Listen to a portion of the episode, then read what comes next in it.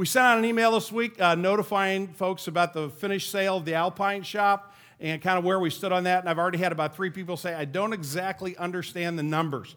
So, very, very briefly, kind of here's bottom line what you need to know. Uh, we sold the Alpine shop, that's all done.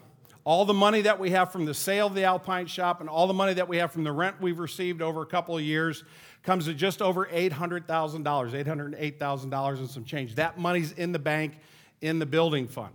We paid half cash up front for the property we own, so the only debt we have outstanding is for the 100 Kirkwood Place property, which is $1.85 million. So that's the debt that we have on the, on the property, which is 50% of the, of the property. And then we have $808,000 in seed money to start the next phase. So those are really the two numbers you need to understand. The last thing I'll say about this before we jump into the sermon is we're going to get through spring break. There's a lot of behind the scenes planning and thinking and talking going on right now. And in April, we're going to hit the ground running. So in April, you're going to be eh, invited to meetings to give input and feedback, and we're going to really get after it uh, right after spring break. So that's kind of where we stand. Anytime you have a question or thought, let us know, and we'll be happy to get back to you. So I'm on the internet this week, and uh, I come across I don't know if it's a tweet or a blog or a Twitter or what, I can never keep all this straight but I came across a very brief uh, seven or eight sentences, the title of which was Why I Hate Christians. I thought, that's pretty interesting. There's some Christians I don't particularly like, but I don't know that I hate any of you. Uh, but that kind of grabbed my attention. So I went and I looked on it. Again, it's just a few sentences, but talk about a few sentences. Let me read this to you. What a bunch of fools. They plan out their entire lives according to the rules, uh, to rules set by a kooky ancient book of myths. And hey, don't you just love how they're ever so convincingly excuse themselves from, from providing proof by using crutches like faith? Sorry, but just because you believe something, that doesn't make it true. Moses turned the sea into blood and then later parted it? Yeah, and sweat socks fly south for the winter. Ask yourself if somebody told me such an event had taken place today, today in all caps, would I believe it? No. Point proven. Ignorance is a scary thing. Where's the love? Where's some hostility in those words? I mean, I, I understand there are times, you know, even, even in my own household where, where we say, you know, we're just going to agree to to disagree. It's okay to have a, a, a difference of opinion, but you know, can't we all just get along with one another? Acts chapter 5, verses 14 through 32. Hear the word of God. And more than ever, believers were added to the Lord, multitudes of both men and women, so that they even carried out the sick into the streets and laid them on cots and mats, that as Peter came by, at least his shadow might fall on some of them. The people were also gathered from the towns around Jerusalem, bringing the sick and those afflicted with unclean spirits, and they were all healed. But the high priest rose up, and all who were with him, that is, the party of the Sadducees, and filled with jealousy, they arrested the apostles and put them in public prison. But during the night, an angel of the Lord opened the prison doors and brought them out and said, Go and stand in the temple and speak to the people all the words of this life. So go right back to where you were when you got arrested and keep doing what you were doing when you got arrested. And when they heard this, they entered the temple at daybreak and began to teach. Now, when the high priest came and those who were with him, they called together the council and all the, uh, and all the senate of the people of Israel and sent to the prison to have them brought. But when the officers came, they did not find them in prison, so they returned and reported, We found the prison securely locked the guards standing at the doors, but when we opened them, we found no one inside. Now, when the captain of the temple and the chief priests heard these words, they were greatly perplexed about them, wondering what this had, would come to. And someone came in and told them, Look, the men whom you put in prison are standing in the temple teaching the people. Then the captain and the officers went and brought them, but not by force, for they were afraid of being stoned by the people. And when they had brought them, they sent them before the council. And the high priest questioned them, saying, We strictly charged you not to teach in this name. Yet here you have filled Jerusalem with your teaching, and you intend to bring this man's blood upon us. But Peter and the apostles answered, We must obey God rather than men. The God of our fathers raised Jesus, whom you killed by hanging him on a tree. God exalted him at his right hand as leader and Savior to give repentance to Israel and forgiveness of sins. And we are witnesses to these things, and so is the Holy Spirit, whom God has given to those who obey him. This is the reading of God's holy, perfect word. To him alone be glory. Let's pray together. Father, we thank you that your word encompasses every circumstance of life, every situation that we may face. Father, we may choose to, uh, to measure our lives by whether or not we're popular, by how well we're received by folks, by uh, whether we are uh, well thought of, our reputation. Father, we may measure our lives by the, the amount of money we have in the bank or the number of possessions we own. We may measure our lives by uh, whether our, our family is, uh, seems healthy and secure and, and doing well. Uh, Father, uh, so much of what we spend our, times, our time doing is buffering ourselves from adversity. It's from kind of keeping the, the, the wolves at bay, so to speak. And yet, Lord, as we uh, call ourselves your disciples, it is clear from your word that there will be times uh, not just when people disagree with us, but when they're angered by the message. And that doesn't feel very good to us. We don't like the idea of that kind of conflict. So, Father, we pray that as we look at this passage, we would, we would not be filled with self righteous indignance. Uh, we would not be filled with any kind of, of spiritual arrogance. But rather, Father, we would be humbled and we would be sobered to that which you have called us and that our faith and our trust and our hope would be in you and not in whatever circumstances we may be able to create for ourselves. Father, this is an important text. It deals with a difficult subject, and I certainly can't do it justice. And quite frankly, Lord, my words are not important. It is only your eternal word that every person in this room needs to hear this morning. So, Father, we pray that you would move me out of the way, forgive me for my sin. Don't let me uh, in any way be an obstacle of what you want us to learn and to know. Lord Jesus, we pray that you would come and that you would teach us your truth. We pray in your name. Amen. Well, everyone certainly isn't going to have a favorable response to Jesus, whether it's uh, just by looking at the Bible and reading it and saying that's nonsense, or whether it's by interaction uh, with uh, Christians whom they come across. I actually read another article this week that was entitled Why, Why I Love Jesus But Don't Like Christians. And the person was actually a Christian, and I was kind of wondering what he thought about himself, but I didn't bother to go down that particular road. But it's clear that if, uh, if we go that first slide, if you're, if you're going to have this passion to share the good news with folks, if you're going to even be slightly interested in, in, being a witness for Christ, we need to understand that we're not always going to be well received. The message, as well as, as, as ourselves, can be uh, up for mockery. People can say you're naive, you're, you know, what a bunch of fools, as the article uh, that I read to you mentioned. You know, would be judged as, as folks who are intolerant. You know, why do you Christians insist that Jesus is the only way? Why don't you just show a little bit more uh, openness to other ideas, to other philosophies? We could also be accused of being out of touch or being irrelevant. You know, this is the 21st century. We don't hold on to those old ancient myths that are, that are found in that old, old book called the Bible. Now, clearly, you and I can be guilty of spiritual arrogance. We can be guilty of an inappropriate type of intolerance. We certainly can be naive and not very well informed. Uh, we certainly can mislead people. And we can certainly be out of touch and not at all concerned about whether or not we relate the gospel in a way in which people can, can grasp it and understand it. So I, I don't want this to become an us versus them conversation because that would, would radically not be the point. But that being said, the, the facts are there is hostility at times surrounding the gospel. And how do disciples of Jesus respond to the hostile crowd. That's really what we want to consider this morning because Peter and the apostles are faced with a significant amount of hostility, more than probably anyone in this room has ever faced. I've never been put in jail for my faith. Uh, and, and maybe you've had that experience in a different country in which you've lived. That, that may certainly be the, uh, the, the circumstances of your life. But, but by far and away, American Christians have not exper- experienced that kind of persecution but, but they have experienced hostility to the message. So, what can we learn from, from how the apostles responded?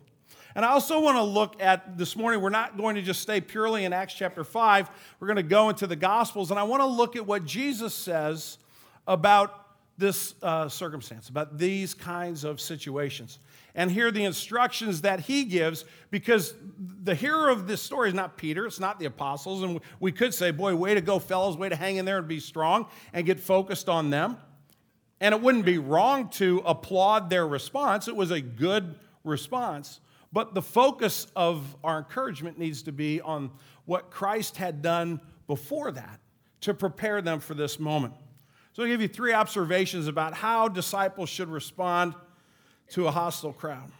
The first, uh, the first teaching, the first observation I want to make is we need to have appropriate expectations. And for that, I'm going to take you over to John's gospel. We're going to be in John 15 for a moment, and then a couple verses later, we're going to look at John 16. Uh, but we, we've mentioned before that Jesus, that name or that person or that message, doesn't always get a great reception. And Jesus spoke directly to this. This is the night before Jesus is going to the cross. This is after they've concluded uh, the Lord's Supper. And a few weeks ago, when Bill Vogler was in town, he preached about Jesus teaching his disciples by washing their feet. This is right after that occurs. And Jesus says to them, If the world hates you, know that it has hated me before it hated you. Remember the word I said to you. Remember a teaching I've given to you before. A servant is not greater than his master. If they persecuted me, they will also persecute you. I think it's important that we understand that this kind of comes with the territory, so to speak. It ought not be a surprise to us if someone has an overly negative reaction to the gospel. We also need to get that foundation and that basis kind of squared away in our minds because out of our attitude, our actions flow, right? So if we, if we have a clear understanding of, of a set of circumstances, whatever they may be, we're going to act accordingly. And if you look at chapter uh, 16, the first few verses, Jesus says, I- am telling you these things, not just so that you kind of brace yourself and walk around all worried and not sure when the next time is somebody's going to come after you, but I don't want you to be discouraged. I don't want you to, to, to lose heart when these things happen. So he says, I've said these things to you to keep you from falling away. Now I'm going to stop here and go down a side road. There are some really bad theologians that have taken that phrase to say, if you don't always stand up under persecution, that means you're not a Christian. And see, Jesus says that you can actually lose your salvation. It's not what Jesus is saying. It's not what the original language means. Jesus saying to his disciples, there could come a moment when you, when you fail to stand for me under temptation, that, or under, under persecution. That doesn't mean you lose your salvation. Jesus has already said to these 11 men, nobody can take you away from me. So, what he's trying to do is help them understand that as these moments come, they may despair. They may get worn out. They may get exhausted. And so, I want you emotionally to be prepared so that you don't slip during those moments. They will put you out of the synagogues. Indeed, the hour is coming when whoever kills you will think he is offering a service to God. But I've said these things to you that when the hour comes, you may remember that I told them to you. Jesus is guarding his disciples. He's guarding his disciples in that moment and his disciples today against despair because he's reminding us that, that it's going to happen. You'll have these moments where people have an extremely negative reaction to the message of the gospel. And at that moment, I don't want you to fall. I don't want you to become discouraged and lose heart. And if you go back to Acts chapter 5 and you look at here's Peter and the other apostles, and they're, they're preaching in, in the temple and they're arrested, and they're put in prison, and the, the angel sets them free. And the angel says, Now go back and go and do exactly what you were doing before. I think I would say, Could I just ask a question? Excuse me? Maybe we should rethink our strategy for church planting here. You know, this the whole jail thing doesn't sound like a good idea. Maybe if we just preached outside the temple, maybe if we, we started a new congregation in the marketplace or we just kind of went down the street to, you know, to Bethlehem where Jesus was born and we started a church there, maybe we wouldn't draw so much attention. Maybe it'd be just a, a little bit smoother for us. Maybe it'd be okay. But that's not what God says. He says, I'm going to take care of you. Just go back and do what you're called to do. And notice that the apostles, they, they, they just go do it. Early the next morning, they're right back at it. It's kind of like they don't really blink an eye. There's, there's no mention of Peter and the crew kind of being caught off balance. Oh my gosh, I can't believe this happened. Why do you think this happened? What should we do? There seems to be a real calmness of spirit. There's no mention of, of fear or angst or, or throwing in the towel. Appropriate expectations, based on what Jesus tells us, guards our hearts and minds against discouragement and against despair.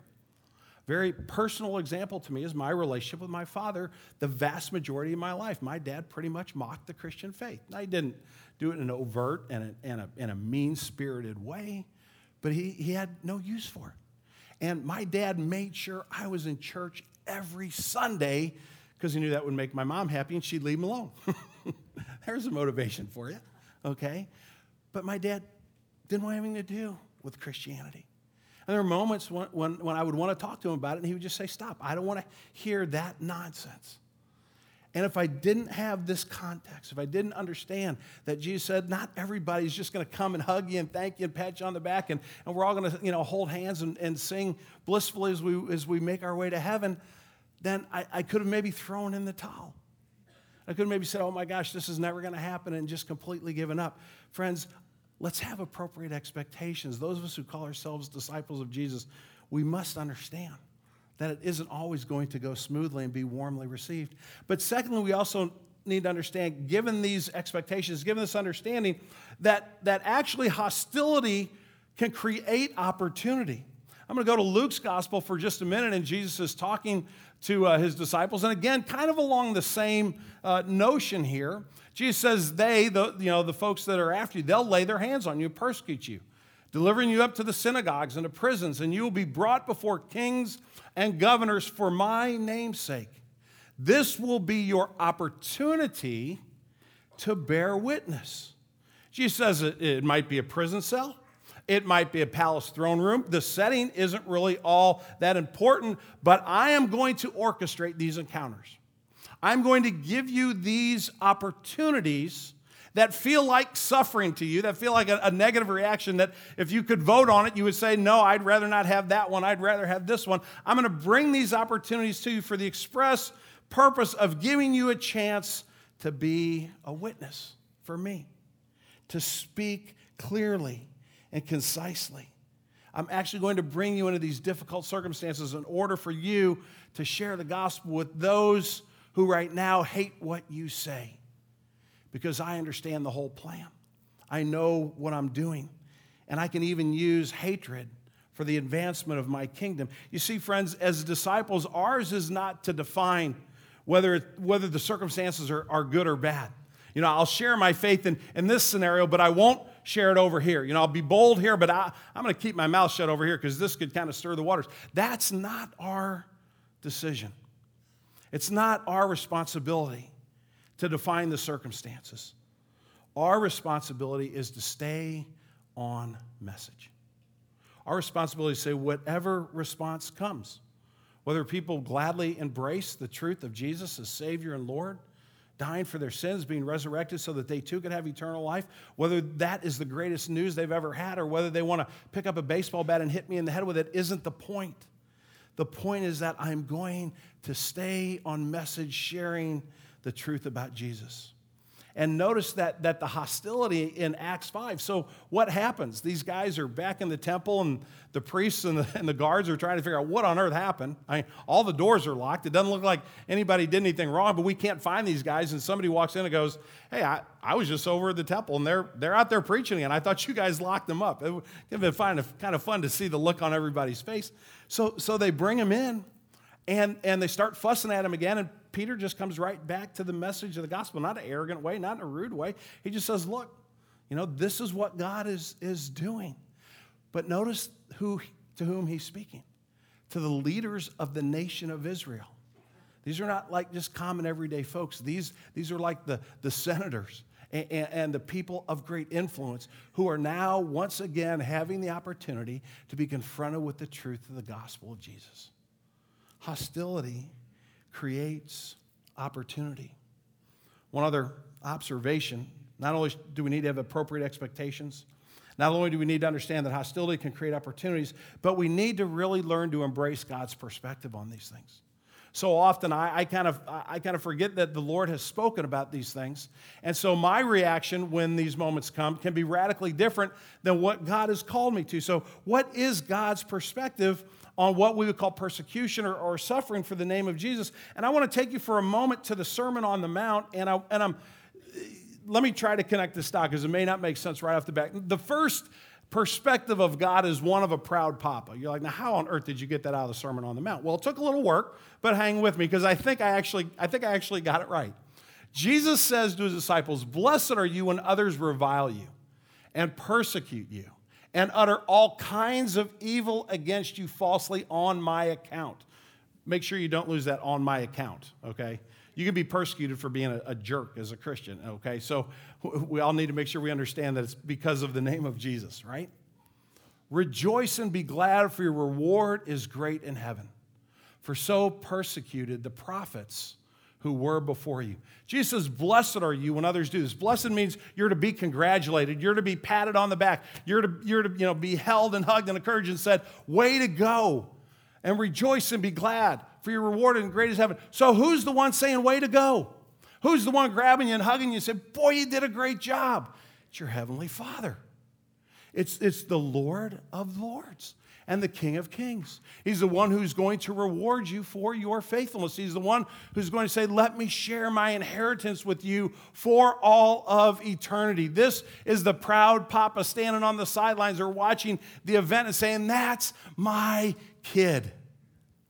Went out to dinner with some good friends on Friday night, and uh, one of my one of my friends was saying, and uh, he's here this morning, and I, he, so I'm gonna talk about you for just a minute. You know who you are? He said, "Yeah, I got a Saturday morning. I got I got to spend over in Illinois, Southern Illinois." And I said, "Yeah, go to Illinois. Where do you go?" Well, one of my kids won the spelling bee for his whole school. Just he, he beat everybody, and now he's got to go to this regional thing, and I got to go sit. Up. I'm like, "Oh, that is. I am so sorry that you have to do that. What's he doing?"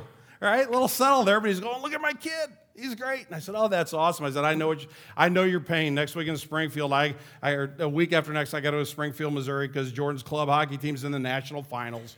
And I got to go down there and pay for a hotel room for two nights and watch my kid in the national finals. What are we doing? We're saying, that's my kid. and we're poor mouthing it, right? We're trying to look humble, right? But that's what we're saying. And when you stand in the face of adversity, when someone mocks you for being anti intellectual, when somebody says you're, you're a complete fool, you're an idiot for following Jesus. How, how can you believe those myths? How can you believe that nonsense? And you don't give up, and you don't quit. And you might not have the exact right words to say, and you might not convince that person. They might not talk to you the rest of your life. I don't know. But that moment, it's like the father, you know, calls Moses over. Moses, that's one of mine right there. The perspective of a proud father when his child goes through challenging circumstances and comes out on the other side and is faithful. He just gets really excited. And I think one of the biggest problems with Christians is, is we don't understand how excited God gets about us. We kind of think God puts up with us, you know, but most of the time we really mess up. And yet, I think Scripture shows very clearly the passion that God has is a father for his sons and for his daughters. And how, and how, and how excited he gets when we get it, even in a moment of testing. But also, I want you to see God's perspective as not just as, as a proud papa, but also that He's doing something through, uh, through th- these difficult times. That there's a patience that is developed uh, in our lives through, through this kind of abuse, and it serves a twofold purpose. And I'm going to stay in the Sermon on the Mount for just a minute uh, because there's a, there's a deep and abiding trust that's developed when we face this kind of challenge. Jesus said, has heard that it was said, an eye for an eye and a tooth for a tooth. Excuse me. But I say to you, don't resist the one who is evil. If anyone slaps you on the right cheek, excuse me, turn to him the other also. Now, how on earth are you going to do that? And it, I don't even think it has to be a physical slap. It certainly can be. And there certainly are Christians that are physically abused because they have faith in Christ. But what about the, the slap of a really stinging insult and not responding with an insult in kind? What about the notion of simply not needing to defend yourself? Not needing to come back and say, you know, I got to go on the attack now and, and get this person back for what they've done or for what they've said. There's a calmness of spirit And there's a sense of stability in the mind of the person who can turn the cheek literally, and it can only come from their complete dependence upon Jesus. If somebody smacks you in whatever way that happens on account of Jesus, and you say to them, It's okay, go ahead and smack me again if it, if it helps. that only comes through the power of God. There's no other way that happens in our lives. And so, as these moments come where we are attacked for our faith, our trust in Christ must grow deeper. It will grow deeper. Our dependence will be more and more on Him. But the second of these twofold purposes of how this patience develops is it also validates to the disciple and to the, the attacker the truth of the gospel. And for here, I'm going to skip for just a minute over to Romans 12. And I've taken bits and pieces of verses 14 through 21. You could, you could read all of that, but I've just kind of hit a couple of the points here. But the Apostle Paul is talking, and, he, and he's really kind of just following the message that Jesus gave to his disciples earlier on. And he says, Bless those who persecute you. Bless, do not curse them. Repay no one evil for evil, but give thought to do what is honorable in the sight of all. Beloved, never avenge yourselves, but leave it, should say, but leave it to the Lord. Um, uh, I, I, got I copied two sentences in the same way. I didn't catch that mistake. Never avenge yourselves, but leave it to the wrath of God, for it is written, Vengeance is mine. I will repay, says the Lord. To the contrary, and here's where the application is going to come in for us. If your enemy is hungry, feed him. If he is thirsty, give him something to drink. For by doing so, you will heap burning coals on his head. Do not be overcome with evil, but overcome evil with good. Now, if you look at that, you say, wait a minute, it sounds like Paul saying, don't try to get even, and by not trying to get even, do something good, and by doing good, you'll actually get even. That's not what he's saying. Because at the end, he says, You want to overcome evil, then we do it with good. So the motive here is not to say, Boy, if I really want to get my enemy, and you've heard this before, right? Kill him with kindness. Who's heard that term? that is not a biblical term, okay? Let me be very, very clear about that. Kindness is not a weapon that you use against people. And I'm being very serious, friends. Sometimes we get, we get, we get sucked into these anecdotal comments and, and we give them uh, the authority of Scripture. No place in the scripture where it says kill someone with kindness. What Jesus is saying through the Apostle Paul is when you respond in kindness, you affirm your faith. And that challenges the other person to consider their ways. And it may be that the burning coals of what has just happened, their attack against you, may turn around and come back and be the very thing that God uses to bring them to their knees and to see their need for a Savior. There's nowhere in Scripture where we're called, even with what might sound like something good, to attack another person. Paul says, care for them, feed them, clothe them, and God might do something with that. But, but quite frankly, what he's saying is what God does with that isn't really up to you. you just make sure that you are representing Christ. And it validates for me. Because if I actually did that with an enemy, I think I would be walking around scratching my head going, that had to be God. Because it most certainly couldn't have been Tom. Because Tom's, you know, I grew up watching John Wayne and Clint Eastwood and Arnold Schwarzenegger, and I'm all about getting even, right? I'm all about making sure justice happens the way I define justice. If I were actually able to let go of that for the sake of someone else's soul, it would only be God. And so the Lord allows this abuse or these attacks because he wants us to deeply abide in Christ and trust in him, but he also wants to validate that he is watching over us and caring for us. And one other, one other perspective that I, think that we need to have that God gives us here under embracing God's perspective is we need to remember we've got to have an acute sense of self-awareness. And I'm going to come back to the Sermon on the Mount for just a second. You have heard that it was said, you shall love your neighbor and hate your enemy. But I say to you, love your enemies and pray for those who persecute you. Again, how do you get to that place? How do you get to the place where that's your reaction and, and, it isn't a reaction of needing to defend yourself or wanting to go on the attack? And I think it comes by remembering that I was once an enemy of God. That I'm a disciple not because I, I'm one of the smart people that figured it all out, I'm a disciple because God's grace has reached into my life and He has saved me. I'm the recipient of God's grace. I didn't do anything to earn that. You know, we keep this cross up here every Sunday to remind ourselves visually that Jesus paid the price for us.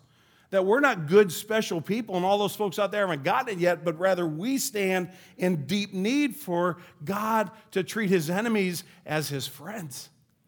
And what does Paul say in Romans 5? While you were still enemies, what happened? Christ died for you. The cross. Not when you were God's friends, not when you were God's adopted son or daughter. That happened later. While you were enemies, Christ died for you. And when I begin to remember that I'm, I was once an enemy, I've been saved through God's kindness, there's no room for arrogance on my part. There's no room for a sense of revenge in my life.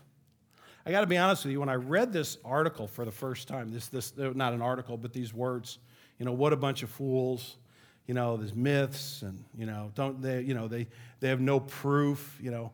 Um, you know, Moses turned the sea into blood, later parted it. Well, actually, it was the Nile River, you idiot. It wasn't the sea. And you don't you haven't even studied the Hebrew to understand what that word blood means. And you know, if you actually saw something and today somebody would put it on YouTube and you would be able to see it right away. And I'm getting angry. And I'm getting self-righteous. And I'm getting indignant.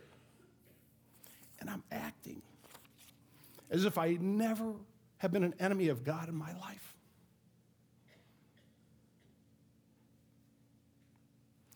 What a shame. I, I, I cared nothing for that person's soul. I don't know if it was a guy or a girl. Kind of sounds like a guy, but I don't know. I cared nothing. For, I didn't care if they burned in hell for all of eternity. All I cared about was that they had attacked me. So the person preaching the sermon has probably further to go than anybody listening to it. How's that for encouragement this morning? But if you go back to Acts chapter 5 and you look at the response of the apostles, and you look at, at the faith of the apostles, and you look at how they, they stayed on message and how they spoke with confidence about Christ, you see the influence of God's perspective in their lives. It was a really good thing that Jesus set the table the way he did. It's a blessing to you and to me this morning if we're disciples.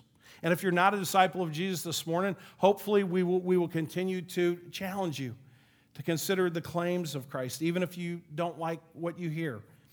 And by God's grace, maybe we'll do that in a, in a kind way. I certainly hope so.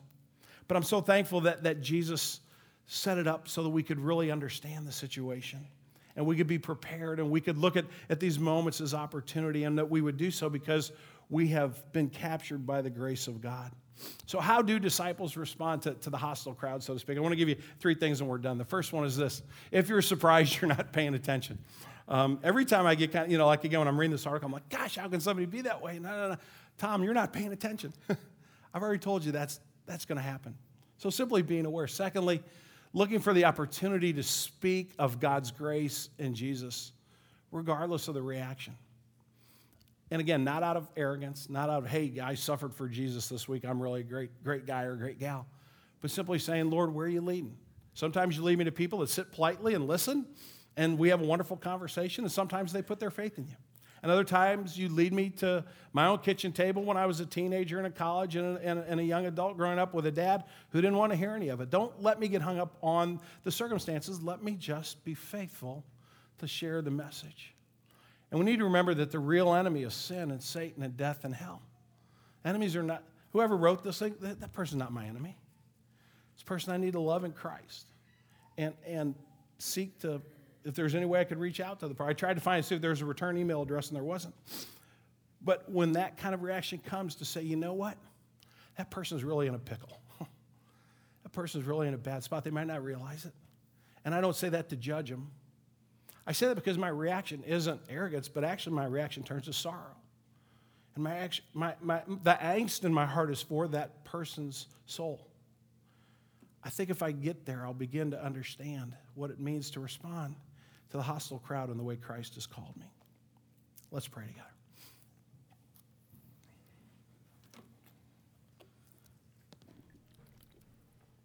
Lord Jesus, I thank you for this passage, and I thank you for the, for the challenge that you put in front of Peter and the other apostles. Uh, in the midst of everything going incredibly well, We started out by reading there just people coming from everywhere and being, being saved by the grace of God in Christ. And then, right smack dab in the middle of, gosh, the church is growing, things are thriving. You have these guys tossed in prison, and you confront them through the hostility of, of the leaders of their nation who, who wanted nothing to do with this message. Father, you do that to remind us again this morning that it's not about our circumstances, it's not about having things go smoothly and, and us just being protected all the time, but rather it's about being faithful to show and to speak the grace of Jesus. Father, I pray that you would uh, forgive me, but also challenge my, my spiritual arrogance and, and indignance, and that you would grow all of us in a faith that would truly reflect your mercy and your grace. That we would not be surprised when these moments happen, but rather we would embrace them as an opportunity to grow in you and to talk to someone who, who needs the Lord Jesus. We pray in his name. Amen.